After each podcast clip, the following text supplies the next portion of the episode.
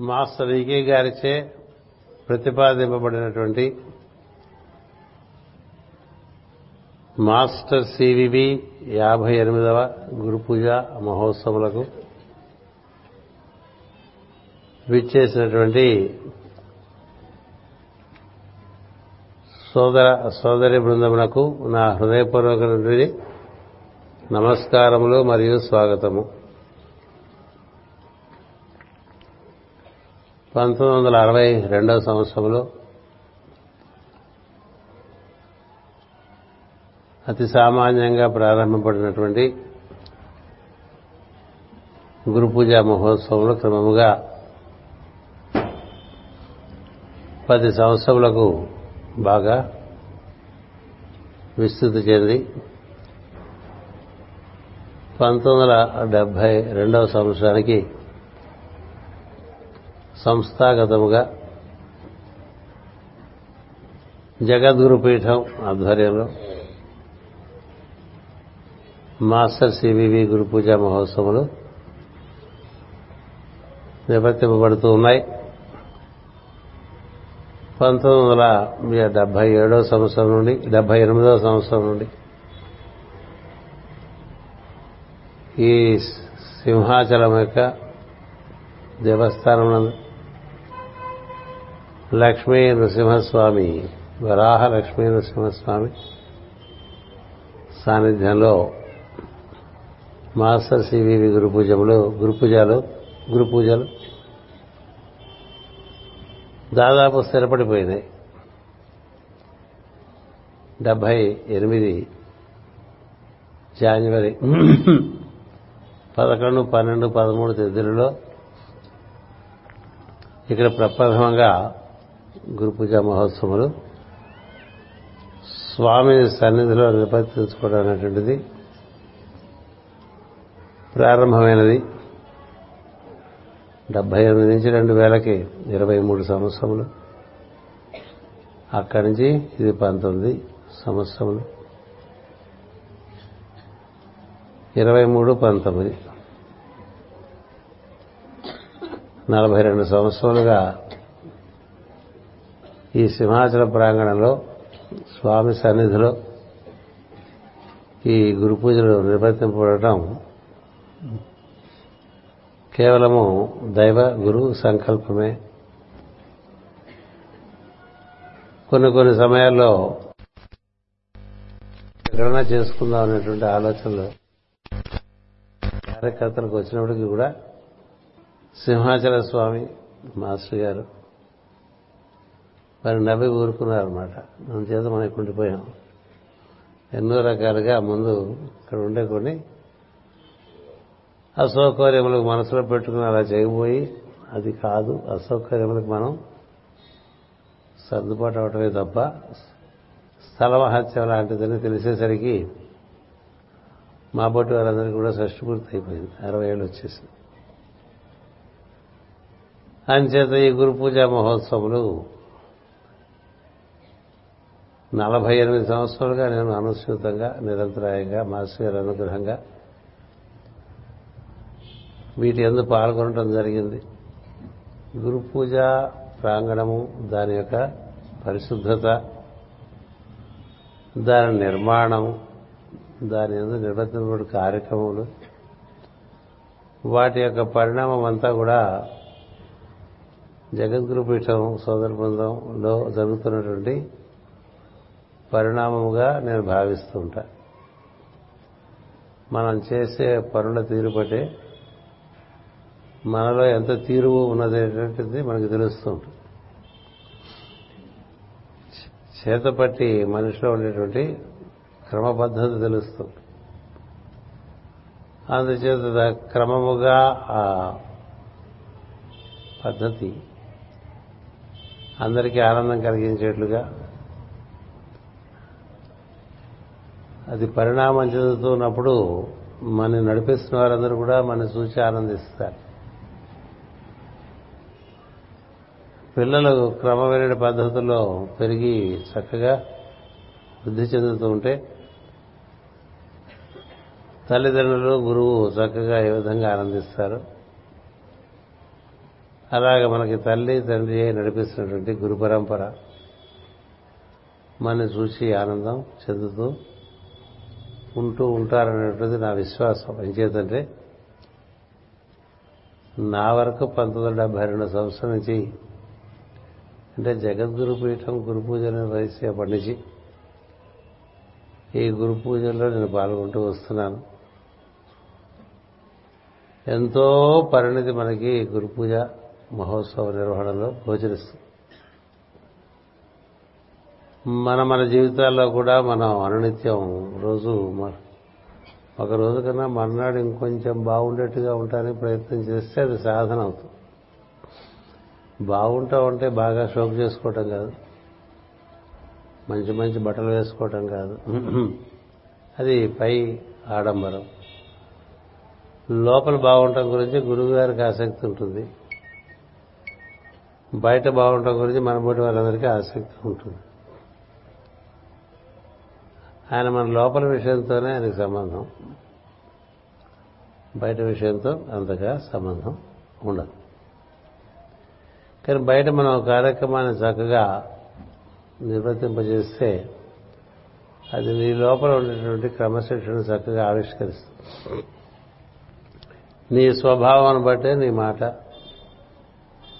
నీ స్వభావాన్ని బట్టే నీ చేత. అంచేది నీ స్వభావం నందు నీకు క్రమముగా పరిశుద్ధత ఏర్పడుతుంటే అందులో క్రమంగా దైవీ స్వభావం ఆవిష్కరింపబడుతూ ఉంటుంది. పశు స్వభావం నుంచి మానవ స్వభావంలోకి మానవ స్వభావం నుంచి దైవీ స్వభావంలోకి మన స్వభావం ఉద్ధరింపబడితే ఈ దైవీ స్వభావం ద్వారా మనలోని దైవము మనని వాహికగా చేసుకుని పనులు చేసుకుంటూ ఉంటాం మనలో మనకి మన ముగ్గురం ఒకళ్ళం కాదు. ఈశ్వరుడే మనంగా ఉన్నాం. ఆ సత్యం తెలియాలనే ఈ కార్యక్రమాలన్నీ చేసుకుంటూ ఉంటాం. ఈశ్వరుడే మనముగా ఉన్నాం. అతడే నేను అంటూ ఉంటాం. అదే ఇది అంటూ ఉంటాం. అతడు మన నుంచి పనిచేద్దామని మనకు శరీరం ఏర్పాటు చేశాడు. మనం ఈ శరీరం మందనుకుని మద మనదైన పద్ధతుల్లో దాన్ని పెంచుకుంటూ మనకి తోడ్పాటు చేసేట్టుగా దాన్ని తయారు చేసుకుందాం అనుకుంటే అది క్రమంగా పెరిగి పెద్దదై అది మన్ని వాడుకోవటం మొదలుపెడుతుంది. మనం పెంచిన గుర్రం మన మాట విన్నట్టు మనం పెంచిన కుక్క మన మాట వినట్టు మనం పెంచిన ఎద్దు మన మాట విన్నట్టుగా మన స్వభావం మనం అనుకున్నట్టుగా వినదు. మన స్వభావం మనం అనుకున్నట్టుగా వినకపోవడం వెనకపోవడం చేత దాంతో తిప్పలు పడుతూ కింద మీద పడుతూ ఉంటుంటే లోపల ఉన్న ఈశ్వరుడు నవ్వుకుంటూ ఉంటాడు. వీడిని నా కోసం ఏర్పాటు చేసుకున్నాను. వీడు ఏర్పాటు చేసుకున్న స్వభావము వీడిని నడిపిస్తుంది ఇంకా వీడు నాకేం పనిచేస్తాడులే లోపల చక్కగా సాక్షిభూతులే ఉంటాడు. నిద్రాణమైనటువంటి స్థితిలో ఉంటాడు. మనం ఎన్ని ప్రార్థనలు చేసినా ఎన్ని పూజలు చేసినా ఎన్ని అభిషేకాలు చేసినా ఎన్ని హోమాలు చేసినా మనలోని ఈశ్వరునికి మనం అందుబాటులో ఉండాలి. మనలో ఈశ్వరుడికి మనం అందుబాటులో ఉంటే అతడు చెప్పేది మనం వినవచ్చు. అతడు చెప్పిన విధంగా మనం కార్యక్రమాలు చేయవచ్చు. అలా కాకపోతే ఎంతసేపు ఈ స్వభావాన్ని సర్దుబాటు చేసుకోవటమే సరి. ఎన్నాళ్ళు పోయినా స్వభావం గోలే. ఎప్పుడు ఈ శరీరం ఏడిపిస్తూనే ఉంటుంది ఏదో రకంగా. వయసు వస్తున్న కొద్దీ ఎక్కువ ఏడిపిస్తుంది. కదా? వయసు వస్తున్న కొద్దీ అదేవి ఫలితం అయిపోయి చక్కగా పంచకళ్యాణి లాగా ఉండదు. ఎందుకు ఉండదంటే మొదటి నుంచి దాన్ని ఇట్లా మనం తయారు చేయాలి. గుర్రాన్ని ఇస్తే దాన్ని పంచకళ్యాణి చేసుకోవచ్చు దాన్ని గాడిదని చేసుకోవచ్చు. అలా మన స్వభావాన్ని మనం సరిగ్గా నిర్మాణం చేసుకోలేక తిప్పలు పడుతూ ఉంటే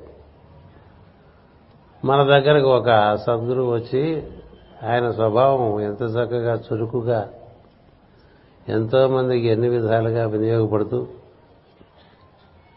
ఎంత మనసు హృదయము రంజింపజేసేటువంటిగా భాషిస్తుందో చూసి మనం ఆకర్షింపబడతాం.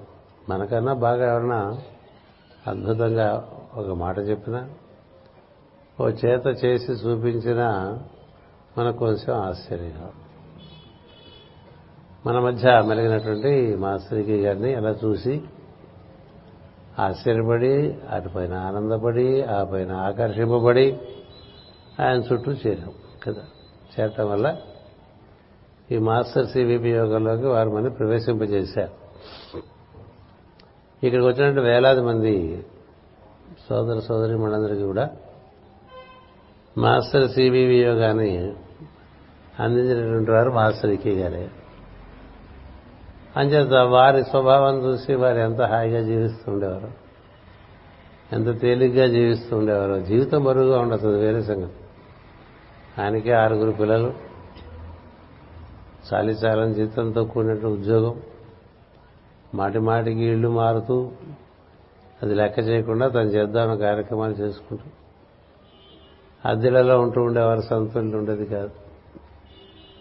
వాడు మూడు నెలలకు రమ్మని ఆరు నెలలకు రమ్మని మూడేళ్ళకు రమ్మని అంటే లేచి వెళ్ళిపోయారు మాస్టర్ గారు మాస్టర్ గారి సంకల్పం అనేది వారి పరిస్థితులు మారిపోతారు అతి సామాన్యంగా తాను ఉంటూ అనేకమైనటువంటి హృదయంలో రంజింపజేసి ఆయన ఇలా జీవించవచ్చు అనేటువంటి ఒక విధానం చూపించారు. పురుషులు బాగా ఆకర్షితులయ్యారు. పురుషుల కన్నా పది రెట్లు స్త్రీలు ఆకర్షితులయ్యారు.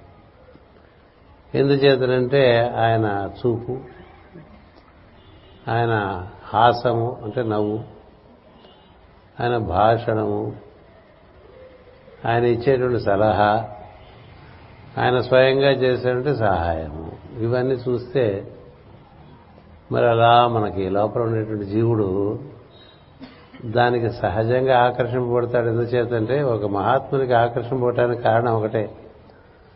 అతని స్వభావం నుండి అతడు పనిచేస్తుంటమే కాకుండా అతని స్వభావం నుంచి దైవం పనిచేస్తూ ఎందుకంటే తాను తన ఎందరి ఈశ్వరునకు వాహికగై తన స్వభావమును తానను ఈశ్వరునికి సమర్పణ చెంది ఉంచుతా. అందుకని ఈశ్వరేచ్ఛగా కార్యక్రమాలన్నీ జరిగిపోతూ ఉంటాయి. ఏం జరిగినా అంతా ఈశ్వరేచ్ఛ అంటూ ఉంటారు. దైవ సంకల్పం అంటూ ఉంటారు. అది మన బృందంలో మాస్టర్ సంకల్పం అంటాం. మాస్టర్ అనే పదం ఈశ్వరుడు అనేటువంటి పదానికి సరైనటువంటి అనువాదం ఆంగ్లంలో. మాస్టర్ అన్నా ఈశ్వరుడు అన్నా ఒకటే. అందుకని ఆ మాస్టర్ కానీ ఆ ఈశ్వరుడు కానీ మన ఏందే ఉన్నాడు. మన ఎందుతుండగా మనం ఉన్నామని మనం అనుకుంటూ ఉంటాం. పోన్లే కదా అని అనుకోనిస్తారు. ఎందుకంటే మన పిల్లవాడు మన గురించి కాక వాడి గురించి చెప్పుకుంటుంటే తండ్రి పోన్లే మన పిల్లవాడే కదా అనుకుంటా. అంతేగా? ఎవరైనా బయట నుంచి వచ్చి ఇంటికి మన పిల్లవాడిని ఇల్లు ఎవరిదమ్మా అని ప్రశ్నిస్తే మాదే అంటాడు. కదా? మా నాన్నగారు తండ్రిగా అంటాడా? మాదే అంటే మామూలుగా నాన్నగారు అనుకోరు మాదే అంటాడు నా పేరు ఉంది కదా ఇల్లు అనుకోరు కదా. అలా అనుకోడు. ఎందుకు అనుకోడంటే వాడు తను ఒకటే అనేటువంటి తత్వం దైవమునందు ఉంటుంది. కానీ వీడికి ఇది మంది కాదు ఆయనది మనకి ఇచ్చాడని తెలుస్తుండాలి. అన్నీ అంతే. ఈ శరీరము దైవం ఇచ్చాడని గుర్తుండాలి. ఇది దైవదత్తమని గుర్తుండాలి. ఇందరి ఇంద్రియములు దైవం ఇచ్చాడని గుర్తుండాలి. ఈ కర్మేంద్రియములు కూడా కాళ్ళు చేతులు వాక్కు. ఇవన్నీ కూడా దైవానికి సంబంధించినవి మనం ఉండనిచ్చాడనుకోవాలి మనం నిజంగా అద్దెంటూ ఉంటున్నట్టే లెక్క. ఇది సొంతలు కాదు. ఇది ఎవరికి సొంతం అంటే దైవానికి సొంతం. ఇది దైవదత్వం దైవం ఇచ్చిన ఇంట్లో ఉంటూ దైవం ఇచ్చినటువంటి సౌకర్యాలని వాడుకుంటూ దైవాన్ని మర్చిపోయి జీవించడం అనేటువంటిది మనం చేస్తూ ఉంటూ ఉంటే అలాంటి సందర్భంలో ఒక ఆయన వచ్చి ఇదంతా దైవానిదే ఇదంతా మాస్టర్దే. ఇది మాస్టర్కే సమర్పితము నేను కూడా మాస్టర్కే సమర్పితము. నాకున్నదంతా కూడా మాస్టర్కే సమర్పితము. నేను మాస్టర్ కోసమే మీ అందరి కోసం పని పనిచేస్తున్నాను మాస్టర్ ఆదేశం ప్రకారం పనిచేస్తున్నాను.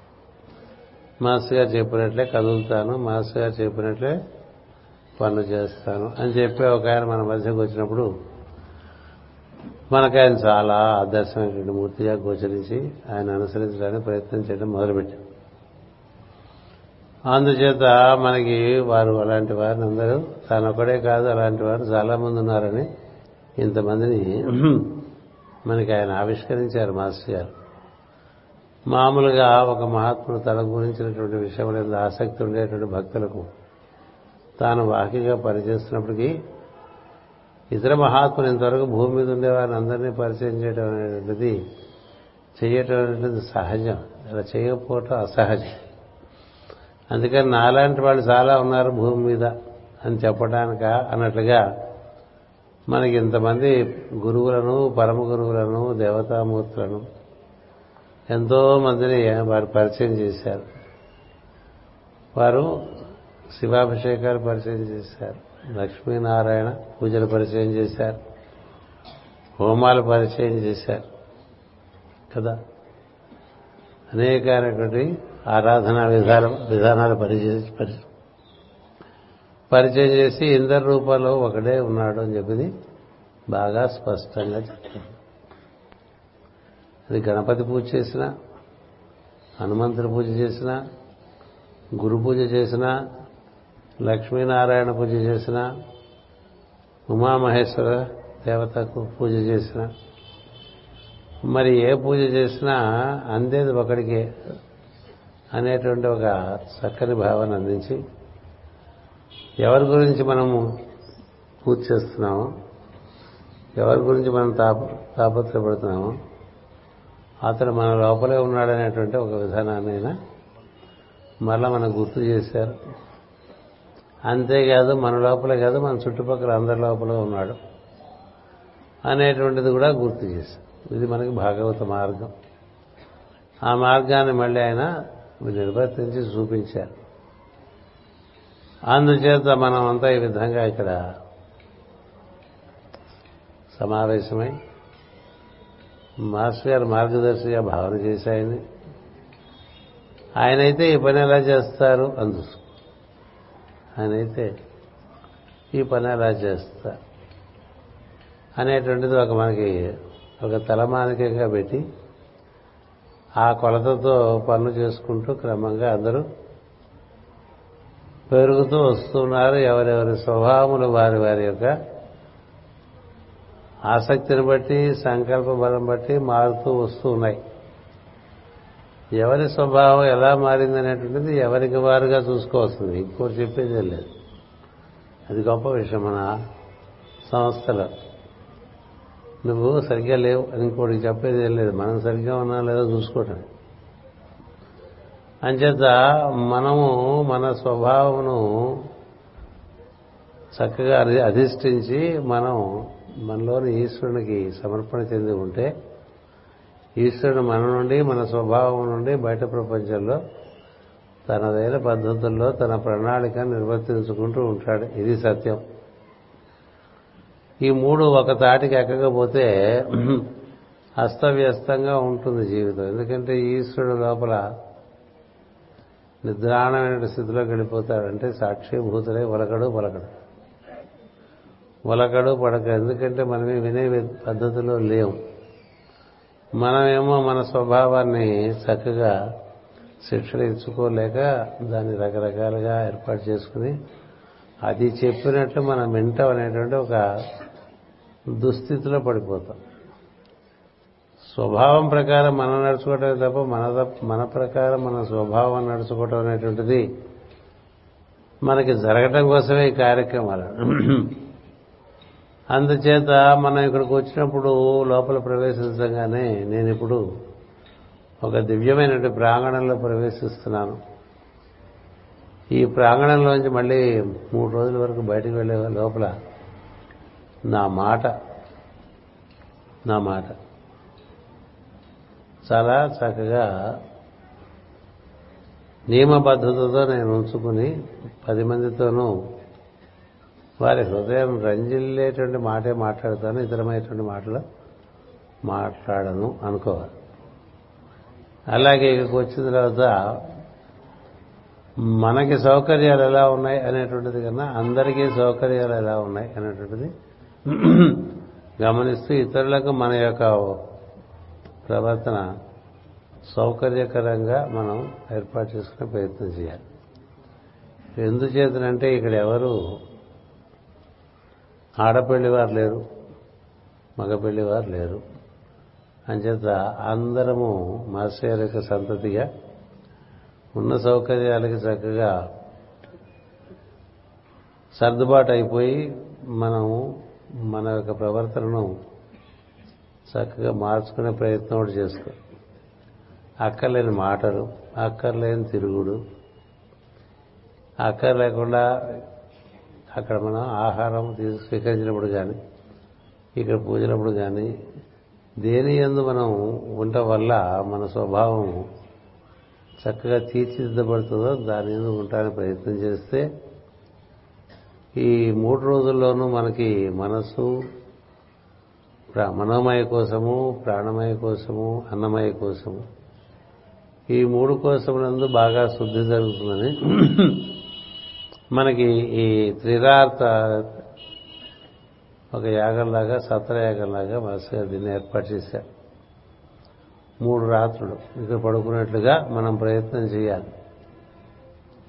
ఒక రాత్రి ఉండి వెళ్ళిపోయేవాళ్ళు రెండు రాత్రులు ఉండి వెళ్ళిపోయేవాళ్ళు మూడు రాత్రులు ఉండి వెళ్ళేవాళ్ళు ఎవరిష్టం వారిది ఎందుచేతంటే ఎవరిని ఎవరు నిర్బంధం చేయరు కానీ మూడు రాత్రులు ఉండేట్టుగా వచ్చారనుకోండి. మూడు రాత్రుల్లోనూ మనకి చేయవలసినటువంటి అడ్జస్ట్మెంట్స్ నేనే చేస్తానని చెప్పి మాస్టర్ గారు ఇక వాగ్దానం అది. అలా మనకి ప్రతి రాత్రి కూడా పగలలాగా మనం ఆయనకు అందుబాటులో లేం కాబట్టి కనీసం రాత్రి అయినా ఆయనకు అందుబాటులో ఉంటాం. ఎందుకంటే ఇంకేం చేయం కాబట్టి. నిద్రపోవటం తప్ప. అందుచేత నిద్రలోకి వెళ్ళే ముందు మాస్టర్ గారు ఇప్పుడు నేను అవైలబుల్ అంటే ఆయన ఎడిసేవలే అని అనరు. ఇప్పుడైనా అవైలబుల్ కదా ఆవిడ అనుకుంటారు అనుకుని ఆ సమయంలోనే ఆరు గంటలు పడుకుంటావా ఎనిమిది గంటలు పడుకుంటావా పది గంటలు పడుకుంటావా? ఒక్కొక్కటి స్వభావం ఒక్కొక్క రకంగా ఉంటుంది ఆ పడుకున్నప్పుడు ఆయన సర్దుబాట్లు చేసుకునేటట్టు ఒక విధానం కూడా ఆయన ప్రవేశపెట్టి ఉన్నారు. తెలిసి మనం సర్దుబాట్లు చేసుకోవడం అనే దాంట్లో మనకి పగలు పనికి వస్తుంది. రాత్రిపూట ఆయన చేసేటువంటి సర్దుబాట్లకి మనకి వారికి ప్రార్థన చేసుకుని సమర్పణ చేసుకోవడం ద్వారా అలాంటి సర్దుబాట్లు ఏర్పడుతూ ఉంటాయి. ఇలా మనం మనం బాగా స్థానపట్టుకుంటే ఈ స్వభావం అందరూ కొంత మార్పు అంటూ కలుగుతూ ఉంటే అది క్రమంగా మలచబడి అది మృదువైనటువంటి స్వభావంగా మారి అందుండి జీవ చైతన్యము అందుండి దైవ చైతన్యము ప్రసారమైన రీతిగా దాన్ని తయారు చేయటం అనేటువంటిది నేను చేసి పెడతాను అనేటువంటిది మనకి మాస్టర్ గారు ఇచ్చినటువంటి వాగ్దానం. అది మనకి మన మాస్టర్ అన్నప్పుడు మనకి ముగ్గురిని కూడా మీ ఇష్టం ఎవరి గురించైనా భావన చేస్తాం మాస్టర్ సివివి కావచ్చు మాస్టర్ ఎమ్మెన్ కావచ్చు మాస్టర్ ఈకే కావచ్చు. ఏం చేద్దంటే అందరి నుంచి పని పనిచేసేటువంటి ఒకే ఒక మాస్టర్ చైతన్యం. దాన్నే మనం వాంగ్మయంలో ఈశ్వరుడు అన్నారు. ఆ ఈశ్వరుడికి ఎలా సమర్పణ చెందాలో అనేటువంటి ఒక విషయాన్ని మనకి మన పరంపర మనకు అందించారు. అంతేకాదు ఇప్పుడు దిగి వచ్చినటువంటి చైతన్యంలో ఉండేటువంటి నూతనమైనటువంటి వేగమును కూడా ఒక మహామంత్ర వాక్యం ద్వారా మనకు అందించారు కాబట్టి మనకి దిగి మనలోకి దిగి వచ్చిన ప్రజ్ఞ త్వరితగతిని మన మార్పులు కలిగిస్తుంది అనేటువంటిది ఒకటి మనకి తెలియపరిచారు. అందువల్ల మనం మాస్టర్ నమస్కారం అంటూ ఉంటాం. మాస్టర్ సివివి నమస్కారం అంటూ ఉంటాం. మాస్టర్ సివివి ఆ మాస్టర్ చైతన్యానికి నేను వాహికను అని చెప్పాను. మీ ఎందు పనిచేసేటువంటిది మాస్టర్ చైతన్యమే. దానికి నేను వాహికను అని చెప్పాను. అలాగే మాస్టర్ సివి అందించిన మార్గంలో దాన్ని చక్కగా అనుసరిస్తూ మాస్టర్ ఎమ్మెన్ గారు కూడా అదే విధంగా ఆ చైతన్యానికి వాహికయ్యారు. అదేవిధంగా మాస్టర్ ఇకి గారు మాస్టర్ సివివిఎం గారి యొక్క స్పర్శ పొంది ఆ స్పర్శ ద్వారా మాస్టర్ చైతన్యం తాను అనుభూతి చెంది దానికి వాహికగా తాను ఏర్పడి తాను బహుముఖ ప్రజ్ఞాశాలిగా వికాసం చెందారు. నిజానికి మాస్టర్ గారి యొక్క ప్రజ్ఞ యొక్క వికాసం చాలా అద్భుతం. ఎందుచేతంటే అనేకానేక విధములుగా మాస్టర్ గారి జ్ఞానాన్ని వెదజల్లారు సేవా కార్యక్రమాలు నిర్వర్తించారు బోధనలు చేశారు. ఎవరికి ఏది రుచికరంగా ఉంటే దాన్ని వారికి అందించే విధానంలో రకరకములుగా తత్వమును వండి అందించారు. మామూలుగా సత్రంలో భోజనం అంటే ఇంత సాంబార్ సాదం తయారు సాదం అని పెట్టేస్తారు అంతే కదా. అంటే సాంబార్ అన్నం మజ్జిగ అన్నం పెట్టేస్తే సత్రంలో వెళ్ళిన వాళ్ళు కూడా తృప్తి చెందుతారు. మరి సత్రం కదా అని. అలా కాకుండా మాస్ గారు ఏం చేశారంటే మాస్టర్ సివి గారు అలా పదహారు రకాల భోజనాలు పెడితే పదహారు రకాల పదార్థాలతో మాసరికి గారు పదహారు రకమైనటువంటి జ్ఞానమును పదహారు కళలతో కూడిన జ్ఞానాన్ని రకరకాలుగా రకరకాలుగా రకరకాలుగా ఆ లోపల ఉన్నటువంటి మాస్టర్ చైతన్యం ఆధారంగా అందించడం జరిగింది. అంచేత మనకి వారు ఒక ఉదాహరణ. వారు మనకు ఒక చక్కని ఉదాహరణ పరిపూర్ణమైన ఉదాహరణ. వారి నుంచి ఎన్ని కార్యక్రమాలు ఎన్ని రకాలుగా వ్యక్తమైనాయి మామూలుగా ఒక తోట పెంచితే ఆ తోటలో ఏవో ఇది మామిడి తోట అంటాం ఇది కొబ్బరి తోట అంటాం కదా? ఇది నిమ్మ తోట అంటారు. ఇది ఆర నారింజ తోట అంటారు లేకపోతే ఇది మల్లెపూల తోట అంటారు కదా? అలా కాకుండా ఇలా గులాబీల తోట ఇట్లా ఉంటుంది అలా కాదు ఇది. ఈ ఈ తోటలో మీకు చాలా చాలా రకమైన ఫలములు చాలా రకమైన పుష్పములు పుష్పించే విధంగా ఒకే ఒక తత్వాన్ని అనేక అనేక మార్గములలో మన ఋషులు ఏ విధంగా దాన్ని అందించారో ఆ ఋషిబద్ధమైనటువంటి తత్వానంతా కూడా జ్ఞానాన్నంతా కూడా మనకి మాస్టర్కి గారు అందించి మనకి చాలా వైవిధ్యాన్ని ఇచ్చారు. ఎంత వైవిధ్యం ఉందంటే మీకు లోపల ప్రవేశిస్తే ఎవరికి కావాల్సిన వారికి దొరుకుతుంది. ఎవరికి కావాల్సిన వారు దొరుకుతుంది? అంటే కొంత శివారాధన ఎందు ఆసక్తి ఉండేటువంటి వారికి అది దొరుకుతుంది. విష్ణు ఆరాధన ఆసక్తి ఉండేవారికి అది లభిస్తుంది. లేదు సూర్యోపాసన చేసుకుందాం అనే వారికి అది దొరుకుతుంది. గణపతి ఆరాధన అంటే అది దొరుకుతుంది. ధ్యాన మార్గం అంటే అది దొరుకుతుంది. యజ్ఞం అంటే యజ్ఞం దొరుకుతుంది. ఏది కావాలంటే అది దొరికేట్టుగా ఏర్పాటు చేశారు అంతేకాదు భౌగోళికంగా ఈ భూమి మీద ఎంతోమంది మహాత్ములు ఎన్నో రకాలుగా ఈ మానవ జాతిని ఉద్ధరించడానికి వేల సంవత్సరాల నుంచి ప్రయత్నం చేస్తూ ఉన్నారు. వారందరి బోధనలో కూడా మాస్టర్ గారు మనకి పరిచయం చేశారు.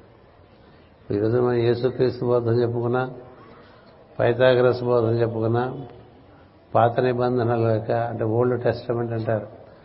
అందులో విషయాలు చెప్పుకున్నా ఒక మయ నాగరికత విషయాలు చెప్పుకున్నా.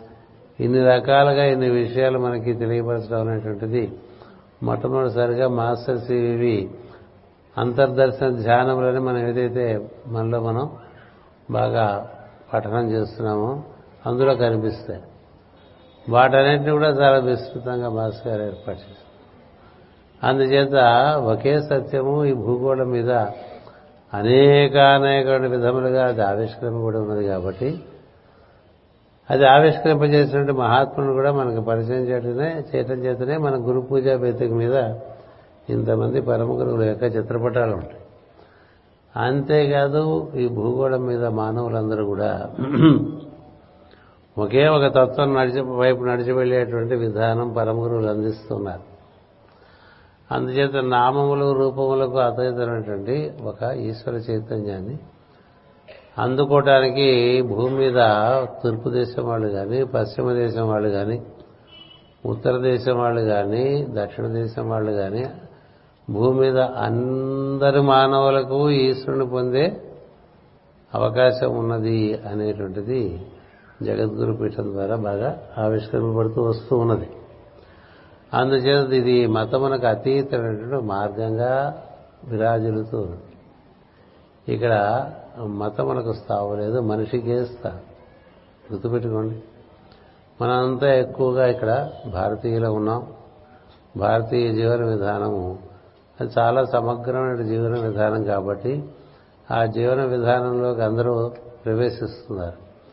కానీ భారతీయ జీవన విధానం అంటే అది కేవలము ఒక రామానికి ఒక రూపానికి కట్ దైవాన్ని కట్టుబాటు చేసేటువంటి విధానం కాదు.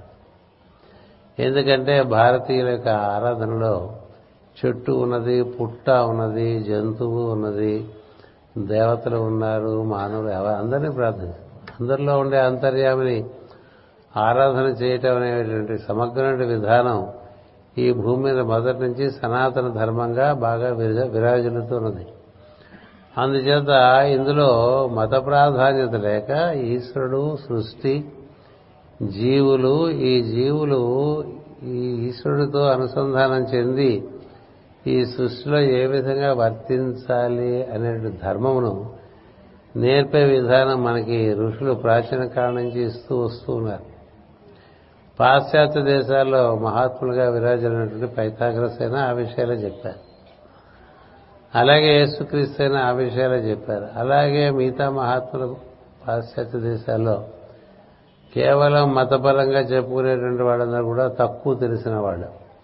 సంకుచితమైన భావం కలిగినప్పుడు మత భావం వస్తుంది మతమునకు అతీతంగా ఉన్న సత్యాన్ని సృష్టి అంతా నిండి ఉన్నటువంటి ధర్మాన్ని ఈ రెండింటినీ ఎరిగి మానవుడు ఎంత ఆనందంగా జీవించవచ్చు అనేటువంటి విషయాలు మనకి ఋషులు ప్రాచీనంగా ఇచ్చి ఉంచారు. అవన్నీ మనకి క్రోడీకరిస్తే భగవద్గీతలు కనిపిస్తాయి. అవి బాగా విస్తృతంగా మహాభారతంలో కనిపిస్తాయి. రామాయణంలో కనిపిస్తాయి. ఉపనిషత్తులో వాటికి దారులు కనిపిస్తాయి. ఇలా అనేకమైన వాంగ్మయంలో ఒకే ఒక విషయం ప్రతిపాదింపబడింది ఒకే ఈశ్వరుడు. అతని నుంచే ఈ సమస్త సృష్టి ఏర్పడింది. ఈ సమస్త ఈ సృష్టి అంతా కూడా ఏడు పొరలుగా విచ్చుకొని ఇందులోకి ఏడు రకాలుగా జీవులు ప్రవేశింపబడి ఉన్నారు.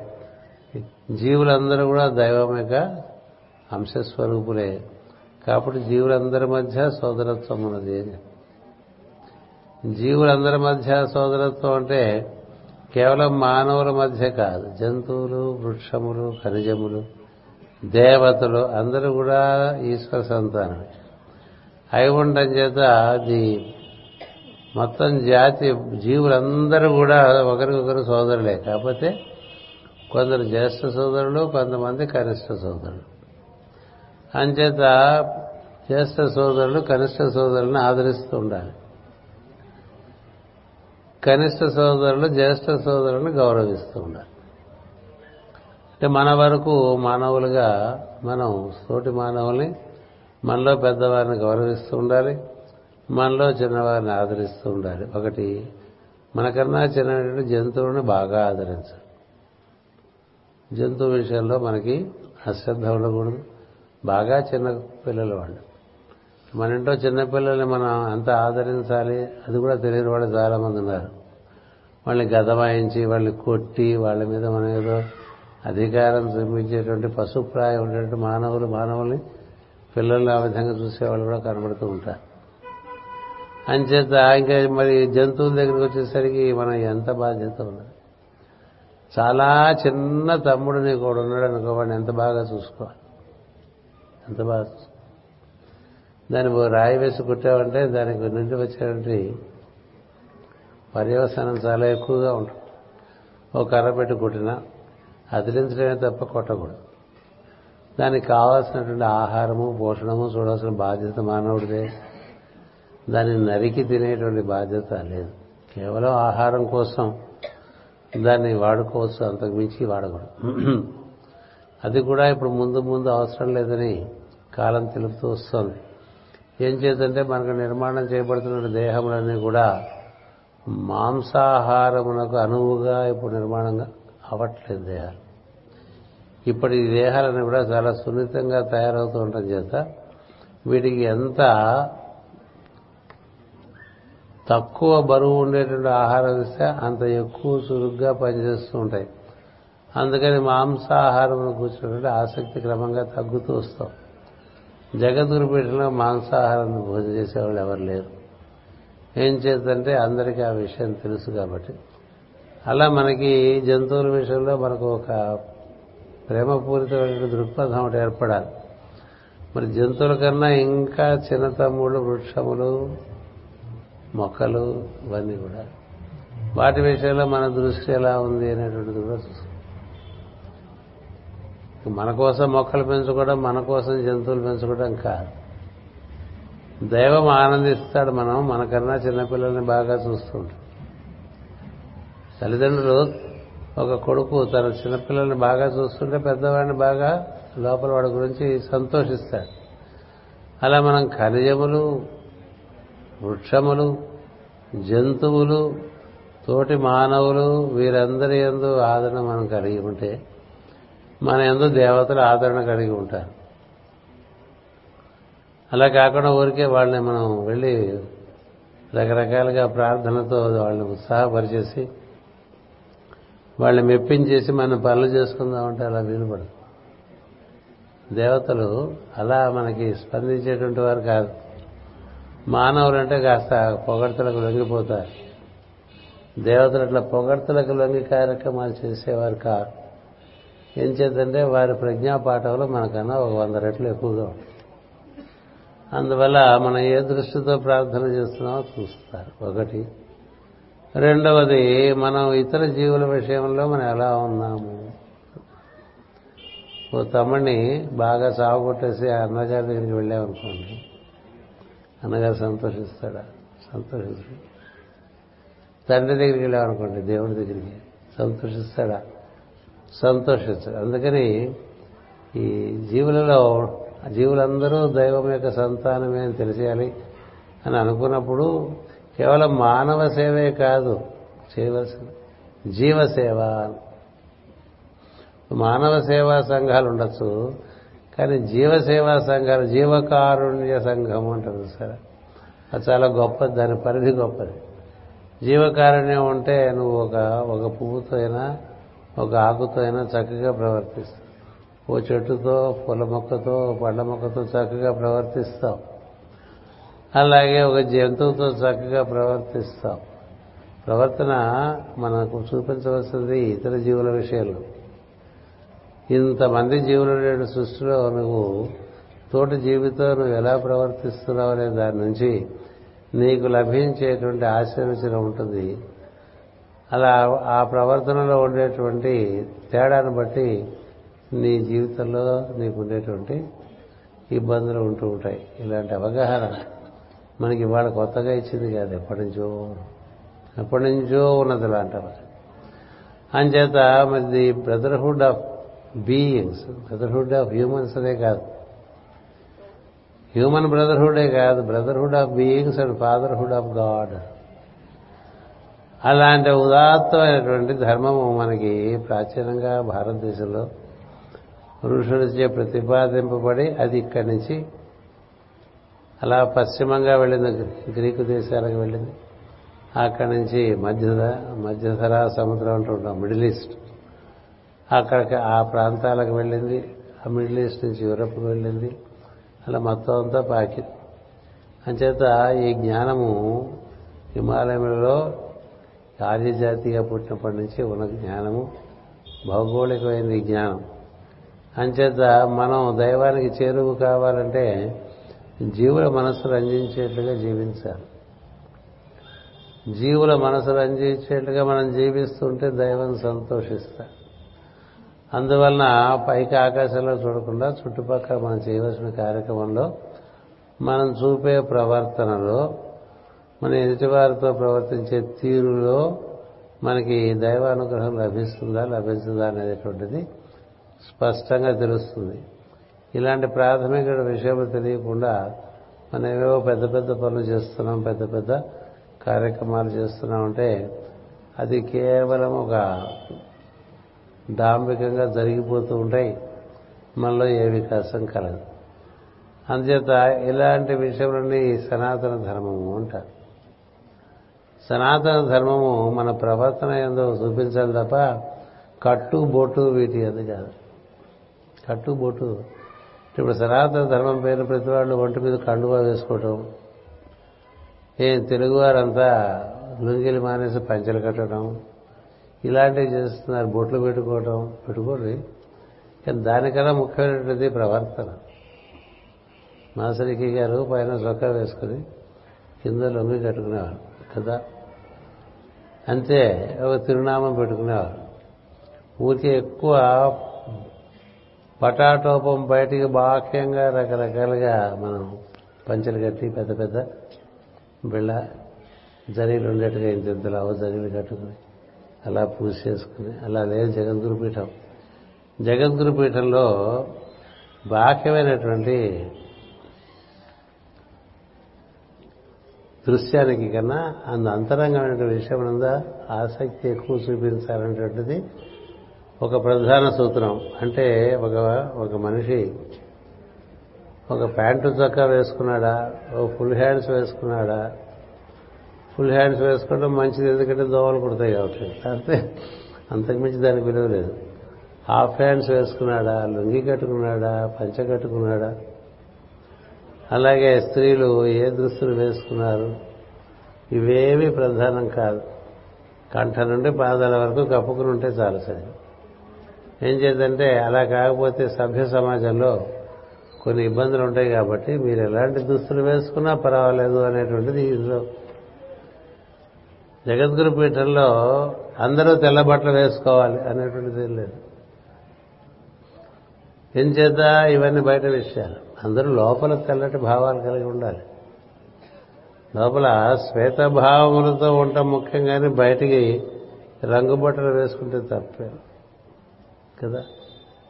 అంచేత కట్టు బొట్టు ఇలాంటి విషయాల్లో అందరికీ స్వాతంత్రం ఇచ్చారు.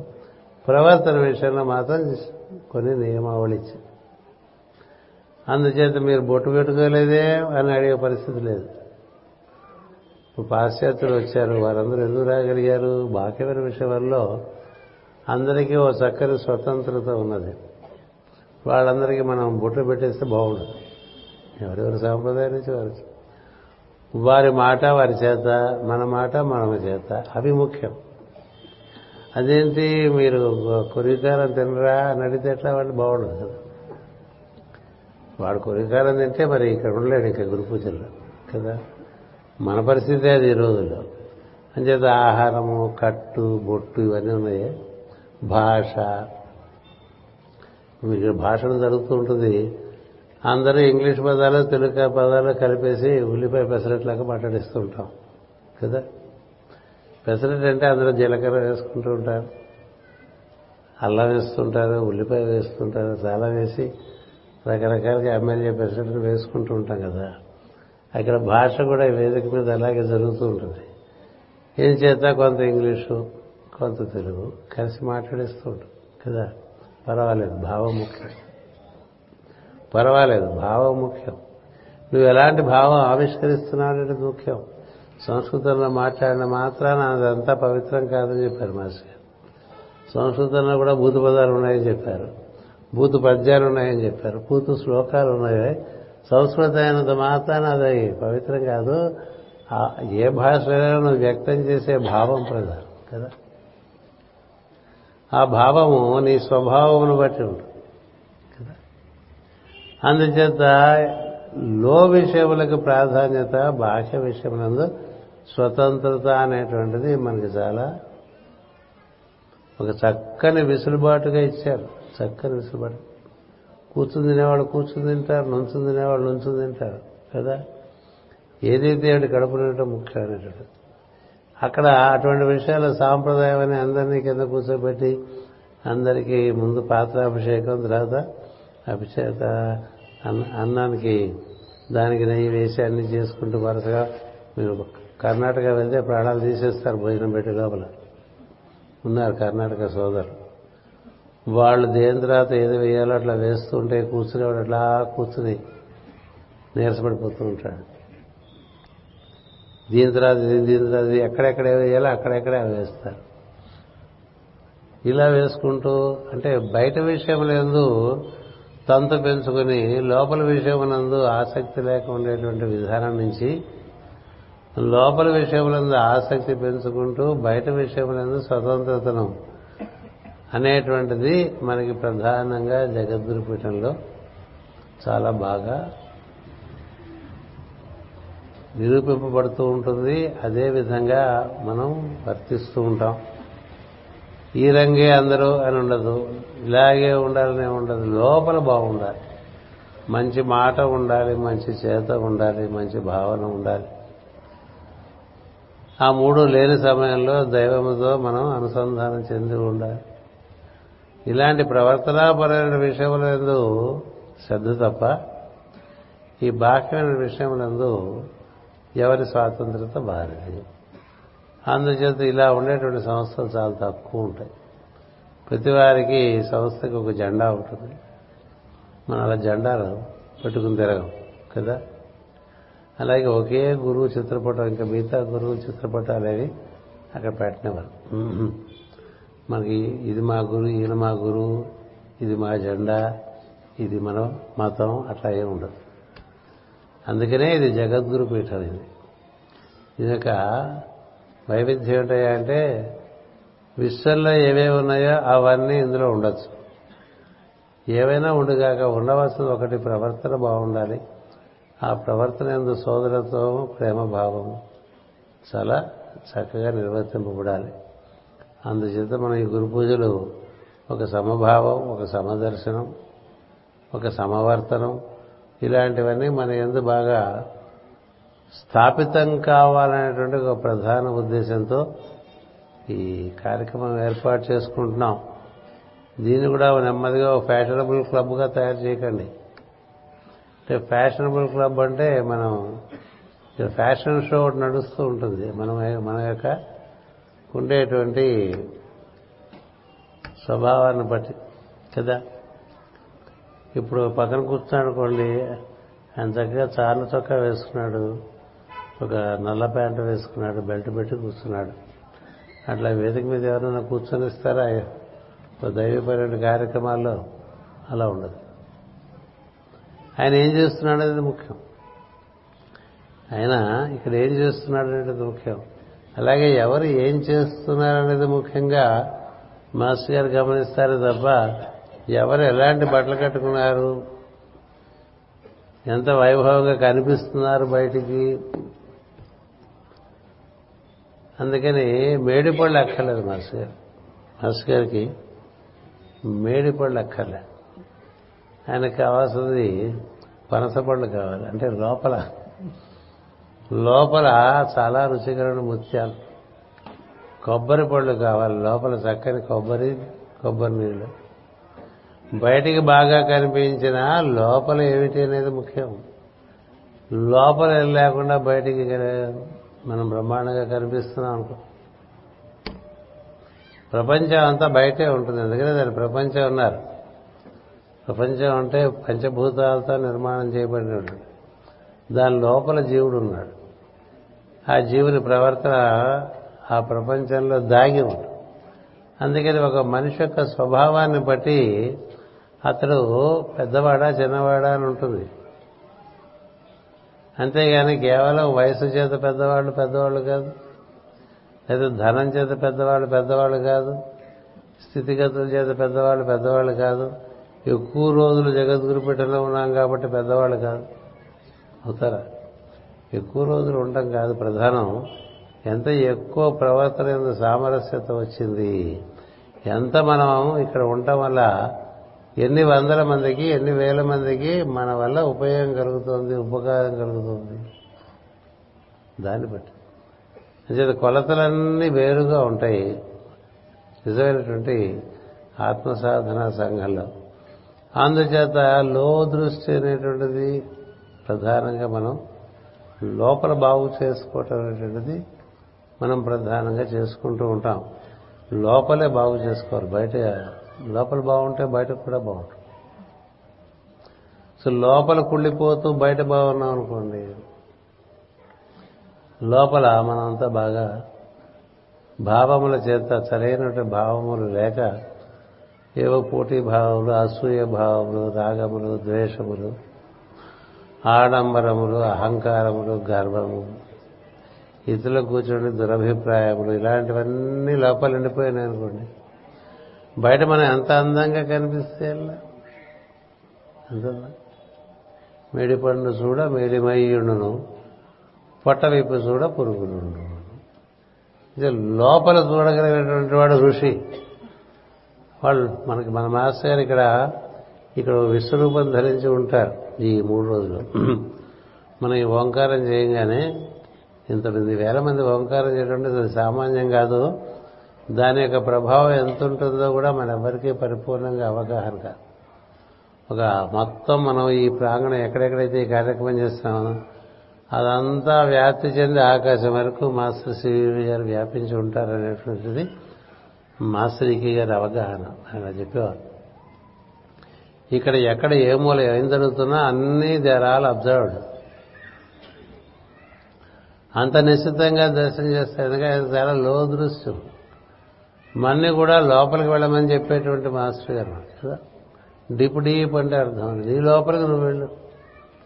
నీ లోపలికి నువ్వు వెళ్తే నువ్వు నాతో కూర్చుంటే నేను నీకు కావాల్సినటువంటి కావాల్సినటువంటి మార్పులు చేసి నిన్న ఒక చక్క కడిగిన ముచ్చల్లాగా తయారు చేస్తాను రా లేకపోతే పుచ్చిపోతామని అందుచేత ఆ విధంగా మనం ఈ కార్యక్రమాన్ని ఈ మూడు రోజులు చక్కగా నిర్వర్తించుకునే ప్రయత్నం చేస్తాము.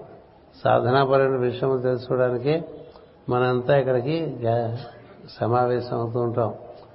అంచేత ఈ సంవత్సరం ఈ విధంగా మనం ఈ వెళ్ళామినామ సంవత్సరము. ఇదొకటి బాగా గుర్తుపెట్టుకోండి. కాలాన్ని కొంత గుర్తు తెచ్చుకోవాలి మనం. మామూలుగా రోజు పూజ చేసుకునే వాళ్ళకి సంకల్పాల కాలం గురించి అంతా వచ్చేస్తుంది కదా. కలియుగే ప్రథమపాదే జంబూద్వీపే భరతవర్షే భరతకలి ఇది కలియుగం సుమాను గుర్తుండాలి. అలాగే వాళ్ళు అక్కడ ఐరోపా వర్షం భరతవర్షం కాదు బయట దేశాలకు వెళ్ళి. వారి ఖండాలు వేరు మన ఖండాలు వేరు. ఇప్పుడు ఈ ఖండంలో ఇక్కడ ఎక్కడ ఉన్నామంటే ప్రథమపాదే జంబూద్వీపే భరతవర్షే భరతఖండ. మేరోహ దక్షిణ దిగ్భాగే. మేరు అనగానే మన ఉత్తర ధ్రువం గుర్తు రావాలి అది ఆధారంగానే భూమి ఏర్పడింది. దాన్ని బాగా బలం ఇవ్వడానికి దక్షిణ ధ్రువం ఏర్పడింది. మనం ధ్రువం గురించి ఎప్పుడు ఆలోచిస్తాం కదా మేరోహ దక్షిణ దిగ్భాగే శ్రీశైలసే ఈశాన్య ప్రదేశే. మనకి శ్రీశైలం చాలా అత్యద్భుతమైన శాస్త్ర క్షేత్రంగా చెప్పారు. అందుకనే కొంతమంది పెద్దలు అంటారు మీరు ఏ పుణ్యక్షేత్రాలకు వెళ్ళినా వెళ్ళకపోయినా శ్రీశైలం మాత్రం తప్పకుండా వెళ్ళండి అన్ని పుణ్య పుణ్యక్షేత్రాలకు వెళ్ళినట్టే అని చెప్తారు. ఎందుకంటే మనకి అన్ని సంకల్పాల్లో కూడా శ్రీశైలస్య వాయవ్య ప్రదేశే అంటారు హైదరాబాద్ నుంచి కదా? బెంగళూరు వెళ్ళారనుకోండి శ్రీశైలస్య నైరుత్య ప్రదేశే అంటారు. అలాగే మనం తూర్పుకి ఎలాగ వెళ్ళాము ఇక్కడి నుంచి సముద్రం కాబట్టి. విశాఖపట్నం ఉందనుకోండి శ్రీశైలసే ఈశాన్య ప్రదేశం. ఇలా మనం శ్రీశైలాన్ని మాటి మాటికి గుర్తించకుండా ఒక జ్యోతిర్లింగాన్ని గుర్తించకుండా. కదా శ్రీశైలసే ఈశాన్య. ఆ తర్వాత ఏ నదుల మధ్య ఉన్నాం మనం అనేది గుర్తుండాలి. ఎందుకంటే ప్రతి నది కూడా ఒక మహత్తరుడి దివ్య ప్రజ్ఞ. దాని యొక్క ప్రభావం మన మీద ఉంటుంది. నది పక్కనే ఉంటాం అదృష్టం. ఓ కావేరీ నది పక్కన ఓ కృష్ణ నది పక్కన ఓ గోదావరి నది పక్కన ఓ గంగా నది పక్కన అట్లా మనకి పుణ్య నదులు ఉన్నాయి. నదీ తీరంలో ఉండటం వల్ల నది ప్రభావం మన మీద చాలా చక్కగా మనం వృద్ధి చెందడానికి బాగా పనికొస్తుంది. అందుచేతనే మనం ఏ నదుల మధ్య ఉన్నాం అనేటువంటిది ఒకసారి గుర్తు చేసుకో గుర్తు మన విశాఖపట్నం వరకు మేము ఏం చెప్పుకుంటామంటే గంగా గోదావరి జీవన నదులుగా గుర్తింపబడ్డవి మన స్తోత్రాల్లో ఉన్నవి. వాటినే మనం నదులుగా గుర్తిస్తాం. గంగైచే యమునై చేవ గోదావరి సరస్వతి నర్మదా సింధు కావేరి జలేసు సన్నిధింకుడు అలాగే కావేరి కృష్ణ తుంగభద్రాశ కృష్ణవేణ్యాచ గౌతమి ఇట్లా మనం చెప్తాం కదా. అవే ఆ నదులే మన పెద్దలు మనకు జీవనదులుగా దర్శించి ఇచ్చారు అంచేత ఆ నదులకు ఎంత దగ్గరగా ఉన్నామో చెప్పుకోవటంలో కొంత మన లొకేషన్ మనకు కరెక్ట్గా తెలుస్తుంది. ఇది ఇలాంటి ప్రాంతంలో మనం ఉన్నామని ఇప్పుడు ఇక్కడ చేరామనుకోండి శ్రీశైల క్షేత్ర సాన్నిధ్యంలో మనం ఉన్నాం కదా. అసలు ఈ మండలం అంతా కూడా లక్ష్మీ వరాహ మండలం అంట. లక్ష్మి వరాహ లక్ష్మి నృసింహ మండలే అని చెప్పుకుంటాం మేము ఇప్పుడు ఇక్కడ. అట్లాగే మనం మైసూరు బెంగళూరు వెళ్తే అక్కడ ప్రత్యేకించి మైసూరు వెళ్తే చాముండి గుర్తించుకోవాలి విజయవాడ వెళ్తే కనకదుర్గ. ఆమె పరిపాలనలో మనం ఉన్నట్టు ఆ ప్రాంతం అంతా. ప్రతి ప్రతి ప్రదేశానికి దగ్గరలో ఉండే పుణ్యక్షేత్రాన్ని గుర్తించుకోవాలి ప్రతి క్షేత్ర ప్రతి ప్రదేశంలోనూ దాని దగ్గరగా ఉండే పుణ్య నదిని గుర్తు తెచ్చుకోవాలి. ఇలా ఇచ్చారు మనకు మార్గం. మనం ఆలోచించ అంత రొటీన్గా చేసేస్తాం కదా? ఏం చేసిన రొటీన్? అందుకని శ్రీశైల క్షేత్రము గోదావరి గంగా మధ్యప్రదేశం శ్రీశైల క్షేత్రం. ఈ శ్రీశైల క్షేత్రం చాలా అతి ప్రాచీనమైన క్షేత్రం. అతి ప్రాచీనమైన క్షేత్రం ఇక్కడ వెలిసినటువంటి వరాహ నరసింహస్వామి ఆయన కూడా మన అవతారాల్లో రామకృష్ణాది అవతారాల కన్నా చాలా ముందు అవతారం కదా. చాలా ముందు అవతారం. ఎప్పుడు వస్తాడు? మనకి మత్స్య కూర్మో వరాహస్య మూడు నాలుగు. మూడో అవతారం నాలుగో అవతారం కదా. వరాహస్య నరసింహస్య వామన. రామో రామస్య రామస్య బుద్ధ కల్కిదేవశ. అత్యంత మనకి ఇక్కడ వరాహుడు నరసింహుడు కలిసి ఉన్నటువంటి ఒక ప్రజ్ఞ ఇక్కడ వెలిసింది. ఇక్కడికి భూమి మీదకి వరాహస్వామి నరసింహస్వామి తిరుగు నరసింహస్వామి తిరుగుతూ ఉంటే ఆయన కోపం తగ్గక బాధపడుతూ ఉంటే చెంచులక్ష్మి వచ్చి తగ్గించిందని పెద్ద ప్రహ్లాద ప్రార్థన చేస్తే అప్పుడు ఆయన ప్రసన్నుడయ్యాడని. అయితే అప్పుడు ఆయన మా నాన్నని మా పెదనాన్నని ఇద్దరిని నువ్వు వరాహంగా ఒకరిని నరసింహుడిగా ఒకరిని సంహరించావని పురాణ నేను విన్నాను. ఆ రెండూ కలిపి నాకు చూపించవంటే చూపించాడని మనకి ఇక్కడ కథ ఉంటుంది. కానీ నిజానికి అవతారాలు మనకి మన పరమగురువులు అందించిన జ్ఞానం ప్రకారం మనం చూసినట్లయితే భూమి మీద జరిగిన అవతారాలు కావాలి. భూమి మీద జరిగిన అవతారాలు మనకి వామనుడి దగ్గర నుంచి ఉంటాయి. అంటే నరసింహావతారం వరకు ఇంకా భూమి ఏర్పడక ముందు జరిగిన కథలది. అయినప్పటికీ వాటి యొక్క స్మరణ కోసం తదనుకున్నటువంటి కొన్ని కొన్ని ప్రదేశాల్లో అవి ఏర్పడి ఉన్నాయి. అలా ఏర్పడిన వాటిలో ఈ శ్రీశైల పుణ్యక్షేత్రం చాలా ప్రాచీనం. ఇక్కడ ఉండే ప్రధానమైనటువంటి విషయం ఏమిటంటే ఇక్కడ వరాహస్వామి నరసింహస్వామి అంటే నరసింహస్వామి మనలో ఉండేటువంటి అనాహత కేంద్రములకు సంబంధించిన ప్రజ్ఞగా మనం భావం చేస్తాం. అంటే సింహము అనేటువంటిది హృదయ స్థానములకు సంబంధించినటువంటిది. అక్కడ హంస శబ్దం అనేటువంటిది నివర్తించుకునే ధ్యానంలో ఉంటారు. అలాగే వరాహం అనేటువంటిది మూలాధారములకు సంబంధించినది. అందుకని మూలాధారము అనాహతము ఈ రెండు ప్రజ్ఞలకు సంబంధించిన ప్రజ్ఞ ఇక్కడ ఈ కొండ మీద ఉన్నట్లుగా పెద్దలు గుర్తించి ఇక్కడికి వరాహ నరసింహ క్షేత్రాన్ని ఏర్పరిచారు. అందుచేత ఇక్కడ ఉండేటువంటి వారందరూ కూడా వీరందరికీ ఒక ప్రత్యేకమైనటువంటి సౌలభ్యం ఉన్నది. ఏమిటంటే మానవులందరూ మూలాధారంలోనే ఉంటారు. ఎందుచేతంటే వారు ప్రపంచంతో అనుబంధం పెట్టుకుని ఉండటం చేత మూలాధారంలో ఉంటారు.